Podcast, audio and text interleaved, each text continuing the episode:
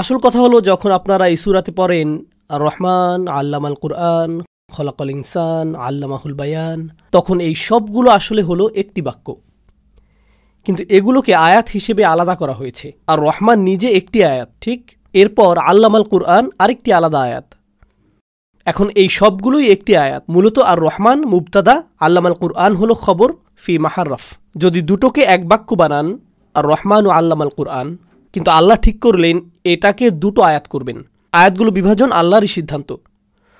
কখন আয়াত শুরু হয়, কখন আয়াত শেষ হয়, যে মূলনীতি আপনাদের বলছিলাম তা হলো, আল্লাহ ঠিক করলেন, আল্লাহ আমাদের বললেন, আমাদের প্রত্যেকটি আয়াতের প্রতি মনোযোগ দিতে হবে। তাই আর রহমান ও আল্লামাল কোরআন একটি বিষয় হিসেবে চিন্তা করার আগে আল্লাহ যা চান, যেন আমরা আলাদাভাবে শুধু আর রহমানের প্রতি মনোনিবেশ করি। শুধুই আর রহমানের উপর। আর আমি তো আর রহমানের অর্থগুলো আপনাদের ব্যাখ্যা করে দিয়েছি আগেই। কিন্তু কিছুক্ষণের জন্য চাই আপনারা এই অনুশীলনটি করুন। অনুশীলনটি হল, আপনাদের কাছে আজকে আর রহমানের অর্থ কী? আল্লাহ যে আর রহমান, তা প্রমাণে এমন কি করেছেন আপনার জন্য? আপনি সকালে ঘুম থেকে উঠেছেন। আপনার চোখ এখনও কাজ করছে। আপনার ফুসফুস কাজ করছে। আপনি আপনার বিছানা থেকে উঠতে পেরেছেন। অর্থাৎ আপনার মেরুদণ্ডও ঠিক আছে। আপনার মুখে দাঁত এখনও আছে। আমাদের শরীরে যা কিছুই আছে, সব কিছুই আমাদের প্রতি আল্লাহর রহমত। আমাদের পরিবার পরিজন যে এখনও সুস্থ আছেন, এই যে আমাদের বোনদের স্বামীগণ জীবিত আছেন, স্বামীদের স্ত্রীরা জীবিত আছেন, কিছু বোন বলছেন হ্যাঁ আমি তো জানি যে সে এখনও বেঁচে আছে। না, আমি মজা করছি। কিন্তু দেখুন, আমাদের পরিবার যে আছে এখনও আমাদের বাচ্চারা আছে, আমরা যে সুস্থ আছি আমাদের যে চাকরি আছে, আমাদের গায়ে যে পোশাক আছে, এই ব্যাপারটি এখানে আসার জন্য আমাদের যে গাড়ি আছে, এটা, তাই না? আমরা যে মসজিদের ভেতরে সালাদ পড়ছি, সেটা। এই যে আমরা মুসলিমদের সাথে একসাথে থাকতে পারছি, এই সব কিছুই আল্লাহ আমাদের দিয়েছেন। অগণিত আরও শত কোটি জিনিসের সাথেই। বরঞ্চ আল্লাহ বলছেন ওয়া ইনতা আউদ্দু নিয়ামাতল্লাহ ইলা তোহসুহা। যদি তোমরা আল্লাহর নিয়ামত গোনার চেষ্টা করো, তবে তা কোনোভাবেই পারবে না। আল্লাহ আমাদের জন্য কত কিছু করেছেন, তা বের করা একেবারেই অসম্ভব অসম্ভব। সত্যি কথা হলো, আল্লাহর শুধু একটি নিয়ামতের কথা চিন্তা করুন, আমি দেখতে পাই। শুধু একটি নিয়ামত, তাই না? কিন্তু কতভাবে এই একটি নিয়ামতের উপকার আপনি পান? অকল্পনীয়। সকাল থেকে এখন পর্যন্ত এই দেখার সক্ষমতা কতভাবে কাজে এসেছে আপনার, গুনতেও পারবেন না আপনি। গুনতে পারবেন না। তাই আপনি যদি ড্রাইভ করেন, বিশেষ করে কাতারে, আপনি ড্রাইভ করছেন আর ত্রিশ সেকেন্ডের জন্য দেখার ক্ষমতা হারিয়ে ফেললেন ত্রিশ সেকেন্ড কিছুই দেখতে পাচ্ছেন না। কি হবে? আমাদের জীবন নির্ভর করছে প্রতি সেকেন্ড দেখার সক্ষমতার উপরে। প্রত্যেকটি মুহূর্ত। তো এখন, যা কিছু আপনাদের বললাম, যা কিছুই বললাম, সবই আল্লাহ আমাদের জন্য ভালোবেসে করেছেন। আর কোনো কারণেই নয়, কারণ তিনি হলেন আর রহমান কিন্তু তিনি যে আর রহমান তার এক নম্বর কারণ অন্য যে কোনো কারণের চাইতে বড় তা তিনি আর রহমানের পরপরই উল্লেখ করেছেন। তিনি বলেছেন, আল্লামাল কোরআন। তিনি কোরআন শিখিয়েছেন। এটাই হলো আল্লাহর নিকট এক নম্বর কারণ। আমি ভাবছি আমার স্বাস্থ্য সম্পর্কে, আমি ভাবছি আমার পরিবার নিয়ে, আমি ভাবছি আমার টাকার কথা, আমি ভাবছি খাবার, এই সব কিছুই আল্লাহ আমাকে দিয়েছেন। কিন্তু আল্লাহ মূলত বলছেন, এই সব কিছু থেকেই সবচাইতে বড় ব্যাপার হলো যে তিনি কোরআন শিখিয়েছেন। এটাই হলো আপনার প্রতি আল্লাহর আসল রহমা। এটাই হলো আপনার প্রতি আল্লাহর আসল ভালোবাসা যে তিনি কোরআন শিখিয়েছেন। প্রকৃতপক্ষে এটির পরের আয়াতটি হল, খলাকাল ইনসান। তিনি মানবজাতি সৃষ্টি করেছেন। আমাকে বলুন তো, আমার দেখার সক্ষমতা, আমার কানে শুনতে পাওয়া, আমার খাওয়া দাওয়া, আমার ঘুম, আমার পরিবার সব কিছুই আছে, শুধু আমি বেঁচে আছি তাই বলে। আমি যদি বেঁচেই না থাকি, তাহলে এই সব কিছুরই কোনো মূল্য নেই, তাই না? আর বেঁচে থাকার পর যখন আমি প্রাপ্তবয়স্ক হই এরপরই তো আমি ধীরে ধীরে কোরআন শেখা শুরু করি, ঠিক? তাই ক্রমানুসারে বললে, প্রথমে যে জিনিসটি হলো তা হচ্ছে আল্লাহ আমাকে বানালেন, এরপর দ্বিতীয় জিনিস হলো যে আল্লাহ কোরআন শেখালেন, তাই না? তো কোরআনের ক্রম সেই ক্রমের সাথে মিলল না। কোরআনে আছে, তিনি কোরআন শিখিয়েছেন, এটা প্রথমে। এরপর তিনি মানুষ সৃষ্টি করেছেন। এটা দ্বিতীয় স্থানে রাখলেন। কেন তিনি এটা করলেন? তিনি আপনাকে জানাতে চাচ্ছেন কোনটি তুলনামূলক বড় নেয়ামত। আপনার সম্পূর্ণ অস্তিত্ব ছোট, কোরআনের শিক্ষা বড়। এই পয়েন্টটি এখানে দেখানো হচ্ছে। মানবজাতির তথা এই সুরার প্রত্যেকটি শ্রোতাকেই মনে করিয়ে দেয়া হচ্ছে, আল্লাহর পক্ষ থেকে ভালোবাসার বহিঃপ্রকাশ হিসেবে কোরআনের চাইতে বড় আর কোনো কিছুই নেই। এখন কল্পনা করতে পারবেন আমি এটা প্রায়ই শুনি, আমাদের মধ্যে অনেক মানুষ আছে। আমাদের সময়ের বিশাল বড় একটি দুঃখজনক ব্যাপার হলো, অনেকেই অভিযোগ করেন যে অমুসলিমরা ইসলামকে আক্রমণ করে। অমুসলিমরা রসুল্লাহ সাল্লাহ সাল্লামের ব্যাপারে বিশ্রী কথাবার্তা বলে। অমুসলিমরা কোরআন সম্পর্কে ভয়ানক কথা বলে। আমি বলি যে সেটাই সবচাইতে বড় সমস্যা নয়। আমার কাছে এটা বড় সমস্যা নয়। আমার কাছে বড় সমস্যা হলো, মুসলিমরা সঠিকভাবে কোরআন শেখায় না। এটাই আমার কাছে আরও বড় সমস্যা। কুফফারদের কাছ থেকে আপনি কি আশা করেন? তারা তো তাই করে যা তাদের করার কথা। কিন্তু জানেন কি, আমাদের যেটা করার কথা, আমরা সেটা করছি না। আমি বলছি কেন? আপনি যে কোনো মুসলিম বাচ্চাকে জিজ্ঞেস করুন। আল্লাহ কোরআনে কি বলে? কোরআনের ব্যাপারটি কি? যে কোনো সাধারণ মুসলিম বাচ্চা। জানেন তারা কি বলবে? হয় তারা বলবে, আমি জানি না। অথবা তারা বলবে, বেশিরভাগ জিনিসই হারাম।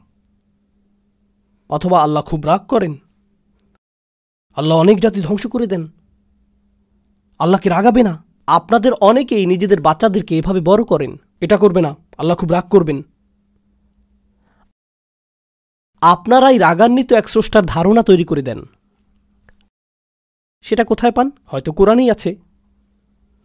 এই বক্তব্যটি রহমান আল্লামাল কোরআন, এই বক্তব্যটি, এর মানে কি?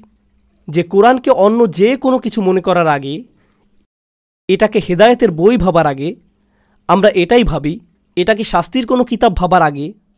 আইন, নীতি, ঠিক ব্যাঠিক, নিয়ম নীতি, এই বইয়ের ব্যাপারে প্রথম আপনাকে ভাবতে হবে যে এই বইটি ভালোবাসার বহিঃপ্রকাশ। আল্লাহর ভালোবাসার অকল্পনীয় এক বহিঃপ্রকাশ।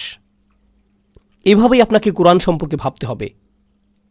এটাই কুরাইশদেরকে বলা হচ্ছে। প্রকৃতপক্ষে আল্লাহ যখন শাস্তির কথা বলেন, তখনও সেই আয়াত ভালোবাসা সম্পর্কিত হয়ে যায়। একটি মেয়ে আমার কাছে এলো। এরকম ঘটনা ইদানিং আমার সাথে প্রায়ই হয়। মেয়েটি আমার কাছে আসলো। আমি বোস্টনে ছিলাম। লেকচার শেষ হওয়ার পর সে আমার কাছে এসে বলল, আমি ইসলাম ছেড়ে দিয়েছি। সে আর মুসলিম নেই। আমি জিজ্ঞেস করলাম, কেন? আমি আর এসবে অবাক হই না, কারণ এসব জিনিস প্রায়ই দেখি। খুব সাধারণ ব্যাপার এগুলো এখন। তো সে আমার কাছে এসে বলল, সে ইসলাম ত্যাগ করেছে। কেন ইসলাম ত্যাগ করেছ? সে বলে আল্লাহ, যিনি আমাদের এত ভালোবাসেন, তিনি কীভাবে শাস্তি নিয়ে এত কথা বলেন কোরআনের মধ্যে? আল্লাহ কি শাস্তি সম্পর্কে কথা বলেন? হ্যাঁ।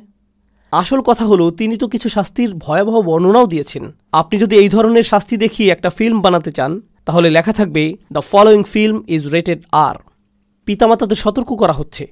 বাচ্চাদেরকে এটা দেখাবেন না। মানুষকে জীবিত পোড়ানো হচ্ছে, তাদের চামড়া খুলে আসছে, এরপর আবার লাগিয়ে দেওয়া হচ্ছে। ফুটন্ত পানি কারও মুখে ঢেলে দেওয়া হচ্ছে। ও মাই গড কি ভয়ানক! এগুলো তো মুভিতেও দেখানো হয় না। এগুলো মুভিতেও দেখায় না। খুবই ভয়ঙ্কর। কোরআনের বর্ণনাগুলো খুবই স্পষ্ট। খুবই ভয়ানক বর্ণনা। আরও কি জানেন? আমি তাকে বললাম, তুমি ঠিক বলেছ। কোরআনের শাস্তিগুলো আসলেই কঠিন। খুবই কঠিন। আরও বড় কথা হলো, পুরো কোরআনের ভেতর বলতে গেলে সবচাইতে ভয়ানক বর্ণনা সুরাতুর রহমানেই। মানে কোরআনের ভেতর শাস্তির সবচাইতে ভয়ঙ্কর বর্ণনা এই সুরাতেই আসছে সামনে। তাহলে প্রশ্ন আসে, সুরাটি কি নামে শুরু হয়েছে? আর রহমান তাহলে আল্লাহ কীভাবে এসব শাস্তির কথা বলেন? তাই সে তার প্রশ্ন শেষ করার আগেই আমি প্রশ্ন শেষ করে দিলাম। এটাই তোমার সমস্যা, তাই না? হ্যাঁ হ্যাঁ একদম এটাই, একদম এটা। আপনি তো বুঝেছেন। হ্যাঁ হ্যাঁ আমি তো বুঝি। আর সেটাই আমরা আজকে সমাধান করার চেষ্টা করব। যখন সেই আয়াতগুলোতে যাব, এখন করব না আমি। কিন্তু বুঝতে চেষ্টা করুন, এই সুরাতে আল্লাহ প্রত্যেক যা কিছুই বলেছেন, তা একটি চশমার ভিতর দিয়ে দেখতে হবে। আর সেই চশমা হলো আর রহমান। বুঝতে পারছেন? এই সুরার বাকি পুরোটা কিছুই বুঝতে পারবেন না, যদি না বুঝেন যে সব কিছুই আল্লাহ বলেছেন কিসের কারণে? অকল্পনীয় ভালোবাসা। এমনকি যখন কি নিয়ে কথা বলেন? জাহান্নাম। এমনকি তখনও আপনি বলবেন, ভালোবাসা নিয়ে কথা বলতে গেলে কীভাবে জাহান্নাম নিয়ে বলেন তিনি? আমরা সেটাই সমাধান করব যখন সেখানে যাব। এখন চলুন কথা বলি। ফিরে যাই একটু। আর আমি আপনাদের বলব, এখন আল্লামাল কোরআন নিয়ে। তিনি কোরআন শেখালেন। শেখানো আর জানানো কিন্তু এক নয়। এটাই প্রথমে আপনাদের বলতে চাই। শেখানো কিসের মতো না? জানানো। এখন আমি আপনাদের জানাচ্ছি।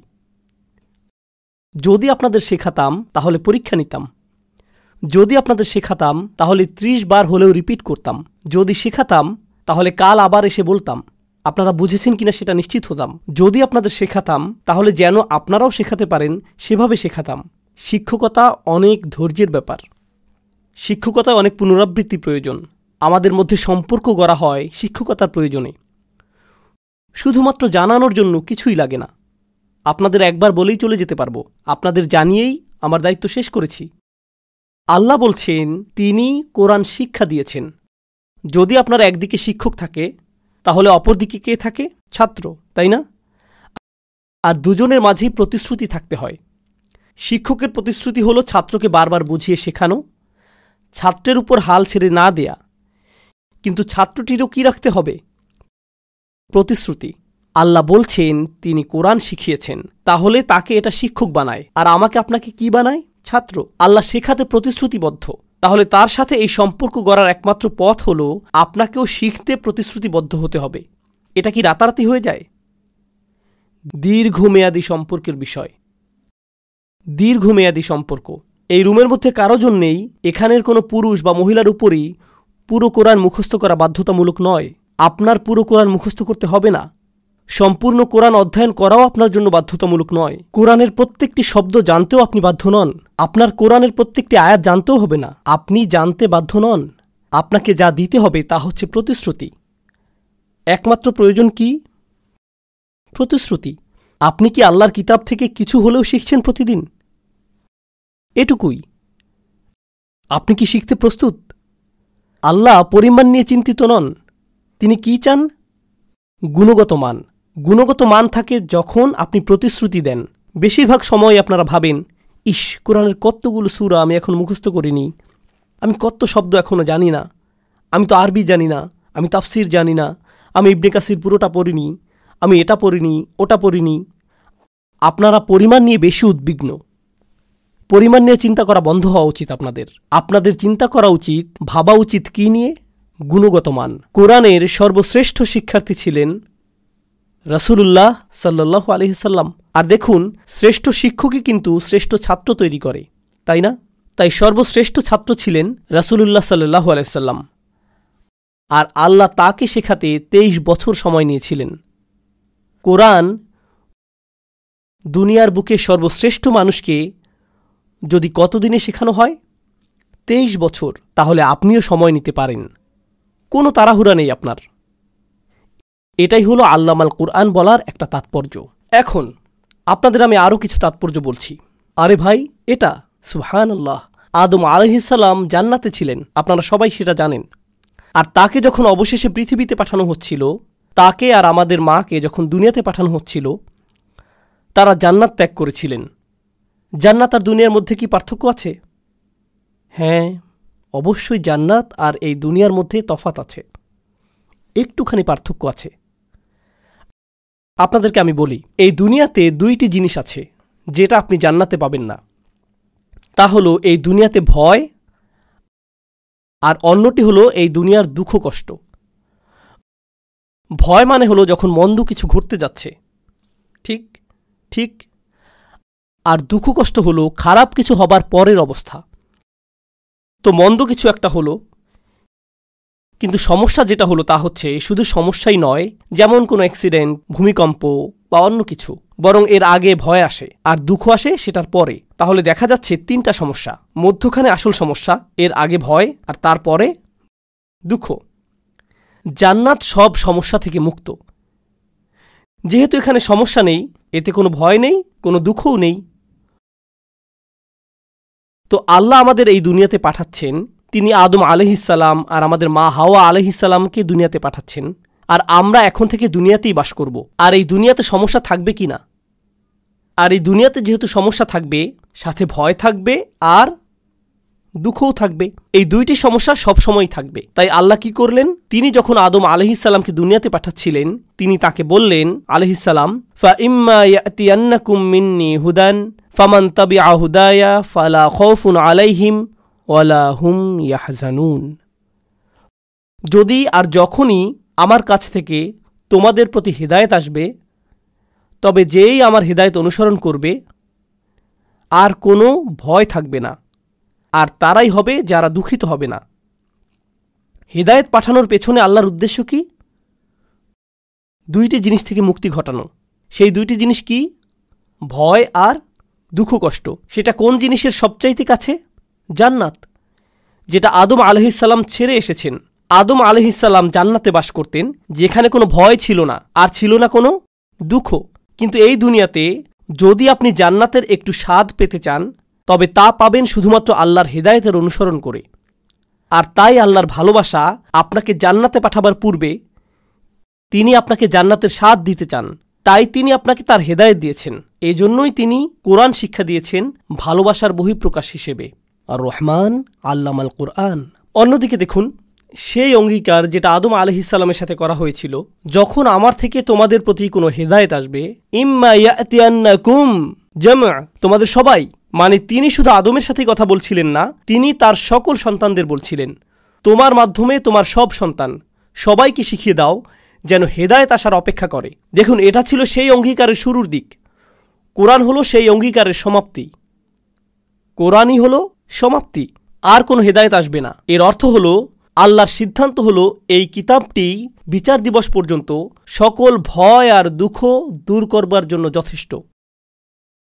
এই কিতাবটি যথেষ্ট। কিন্তু আপনাকে এই কিতাবের সাথে প্রতিশ্রুতিবদ্ধ হতে হবে। আপনি যদি কোরআনের সাথে প্রতিশ্রুতিবদ্ধ না হন, তবে আল্লাহ যেমন একে শিফা বলেন, শিফা উল্লি মা সুদূর, এতে অন্তরে যা আছে তার জন্য শিফা। আপনি যদি কাউকে ভালো ওষুধ দেন আর সে তা না খায় এরপর বিচার দেয় যে আমার কোনো উন্নতি হচ্ছে না। তাহলে আর কাকে দোষ দিবেন আপনি? এই কিতাবের ক্ষমতা আছে আপনাকে ভয় থেকে মুক্তি দেওয়ার আপনাকে দুঃখ থেকে মুক্তি দেওয়ার কিন্তু একে তা করার সুযোগ তো দিতে হবে। আপনি যদি কিতাবটির সাথে কোনো প্রতিশ্রুতি না দেন, এটিও আপনাকে কোনো প্রতিশ্রুতি দেবে না। বুঝতে পারছেন? আজকাল কোরআন সম্পর্কে যেভাবে বলা হয়, সেটা নিয়ে আমার আসল সমস্যা। আমি মনে করি, মুসলিম বিশ্বে, দেখুন, পশ্চিমে বসবাসকৃত মুসলিমদের তুলনায়, পূর্বে বসবাসকৃত মুসলিমদের মাঝে বিস্তর ফারাক আছে। আমি বলছি সেটা কি? দুটো দিকেই অনেক সমস্যা আছে। মুসলিম বিশ্বের সমস্যা হলো আমরা অনেক বদরাগী। দুনিয়াতে কি হচ্ছে তা নিয়ে আমরা খুব রেগে আছি। তাহলে উম্মতের অবস্থা নিয়ে আমাদের ক্ষোভ আর দুঃখ আছে। আর এই দুঃখের কারণ আমরা যখন কোরআন পড়ি, তখন ক্ষোভ খুঁজে পাই। দুঃখ খুঁজে পাই। আর পশ্চিমের মুসলিমরা ভয়ে ভয়ে থাকে। তারা কর্তৃপক্ষকে ভয় পায়, এফবিআইকে ভয় পায়, তারা এটা অথবা ওটার ভয় থাকে, তো তারা দুঃখ ভরাক্রান্ত না। তারা কি নিয়ে ব্যস্ত? ভয়। আর এই ভয়ের কারণে তারা কোরআন পড়ে, সেটার ব্যাখ্যা এমনভাবে করে যেন সেই ভয়ের সমর্থন পাওয়া যায়। তো একটি দল ভয় নিয়ে পড়েছে, আর আরেক দল কি নিয়ে পড়েছে? দুঃখ। এই কিতাবের কাছে আপনাকে আসতে হবে সমস্ত ভয় আর সমস্ত দুঃখ পেছনে ফেলে রেখে। এই কিতাবকেই সেটা দিতে দিন যা সে দিতে চায়। কতবার এমন হয়েছে যে মানুষ কোরআনের কোনো আয়াত বলেছে আর তাদের চোখে ক্রোধ দেখতে পাচ্ছেন? আয়াত সম্পর্কে বলার সময় তাদের চোখেই রাগ দেখতে পাচ্ছেন। আপনাদের বলি, এভাবে কিন্তু তা পড়া হতো না। এভাবে তেলোয়াত করা হতো না কিন্তু। এই পুরো কিতাবের প্রতি আমাদের সুবিচার করতে হবে। আমাদের আবেগ যেন এই কিতাবের ব্যাখ্যাকার হয়ে না যায়। এই কিতাব আমাদের আবেগকে চালিত করতে এসেছে। আমাদের আবেগ দিয়ে চলার জন্য আসেনি।